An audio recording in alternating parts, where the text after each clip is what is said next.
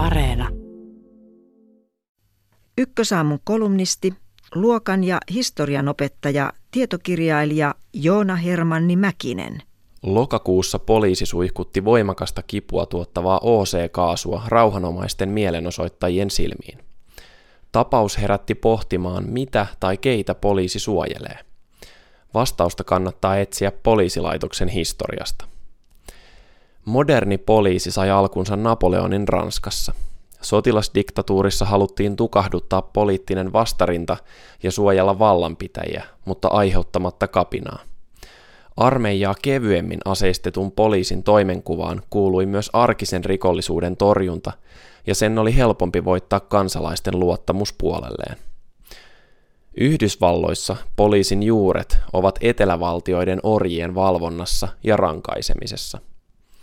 Myöhemmin poliisin tehtävänä oli kukistaa työväen lakkoja väkivalloin.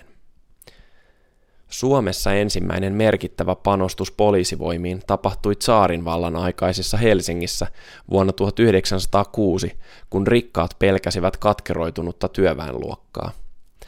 Toisen maailmansodan aikaan valtiollinen poliisi oli tiiviissä yhteistyössä natsien kanssa ja surmasi Pohjois-Suomessa rodullisia ja ideologisia vihollisia. Sotien jälkeen poliittinen tilanne muuttui jälleen ja siitä muotoutui Neuvostoliiton komennossa punainen valpo.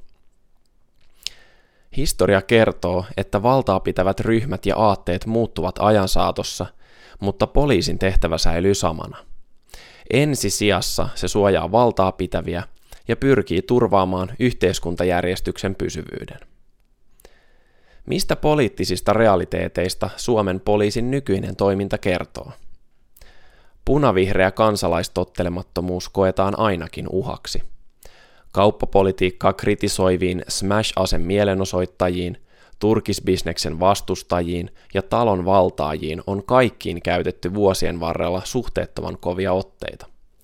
Samantyyppisiin pikkurikkeisiin ei vastata väkivallalla silloin, kun niiden motiivit eivät ole poliittisia – Viime vuonna jääkiekon MM-kullan juhlinta häiritsi liikennettä huomattavasti enemmän kuin kadulla istuvat ilmastoaktivistit, eikä ketään sumutettu silmiin. Väkivallan käytön sijaan poliisi suositteli autoilijoita välttämään kauppatorin ympäristöä. Viime vuosina poliisin valtuuksia on laajennettu ja suojelupoliisin budjetti on kasvanut räjähdysmäisesti. Poliisille on hankittu satojen tuhansien eurojen panssariautoja ja kaikki partiot on varustettu konepistoolein. Kehitykselle ei ole turvallisuuteen liittyviä perusteita.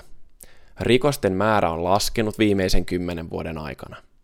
Samalla jatkuvasti järeämmäksi muuttunut poliisilaitos selvittää väkivaltarikoksista yhä pienemmän osan ja sotilaskäyttöön suunniteltu kalusto tuskin auttaa selvittämään talousrikoksia, jotka ovat kasvussa ja aiheuttavat satojen miljoonien eurojen vahingot vuosittain. Suomen poliisin militarisoiminen heijastelee kansainvälistä trendiä, josta Yhdysvallat on räikein esimerkki. Sitä puoltava retoriikka, johon liitetään usein erityisesti ääri-islamistisen terrorismin uhka, on myös suurelta osin amerikkalaista tuontitavaraa. Ulkoisiin sotilaallisiin uhkiin vastataan lisäämällä puolustusvoimien vahvuutta. Kun valta on uhattuna yhteiskunnan sisältä, lisätään poliisin rahoitusta ja valtuuksia. Otsikon kysymystä voi siis jatkaa pohtimalla, ketä poliisi suojelee ja keneltä. Sisäministeriö julkaisi elokuussa selvityksen väkivaltaisista ääriliikkeistä, jossa elokapina ja muu rauhanomainen ympäristöaktivismi niputetaan yhteen äärioikeistolaisen väkivallan kanssa. Raportin mukaan ei ole mahdotonta, että ilmastonmuutos poliittisena kysymyksenä aiheuttaisi väkivaltaista toimintaa joskus tulevaisuudessa.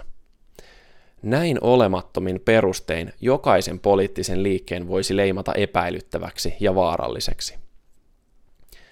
Ilmastonmuutos ei kuitenkaan ole mikään abstrakti poliittinen aate, vaan ihmislajin kohtalon kysymys. Jopa Yhdysvaltojen puolustusvoimien mukaan se on aikamme suurin turvallisuusuhka. Kumpi osapuoli oli siis yhteisen turvallisuuden asialla? Elokapinan mielenosoittajat vai poliisi? Maailmanlaajuisesti kuva on synkkä. Politiikan ja talouden päättäjät ovat olleet kyvyttömiä tai haluttomia suojelemaan väestöä ilmastokriisiltä. Samalla on vahvistunut taipumus maalata ilmastoaktivismi turvallisuusuhaksi ja käyttää resursseja sen tukahduttamiseen. Tämän ei pidä antaa tapahtua. Aktivismi on demokraattisen yhteiskunnan elinehto ja kansalaistottelemattomuus yksi sen tärkeimpiä muotoja. Sitä ilman juuri mitään merkittäviä edistysaskeleita ei olisi saavutettu. Suomen historiassa tästä löytyy monia esimerkkejä, itsenäistymisestä alkaen. Suoraan kansalaistoimintaan osallistuminen on nyt tärkeämpää kuin koskaan. Meidän kaikkien on syytä kunnioittaa ja tukea sitä.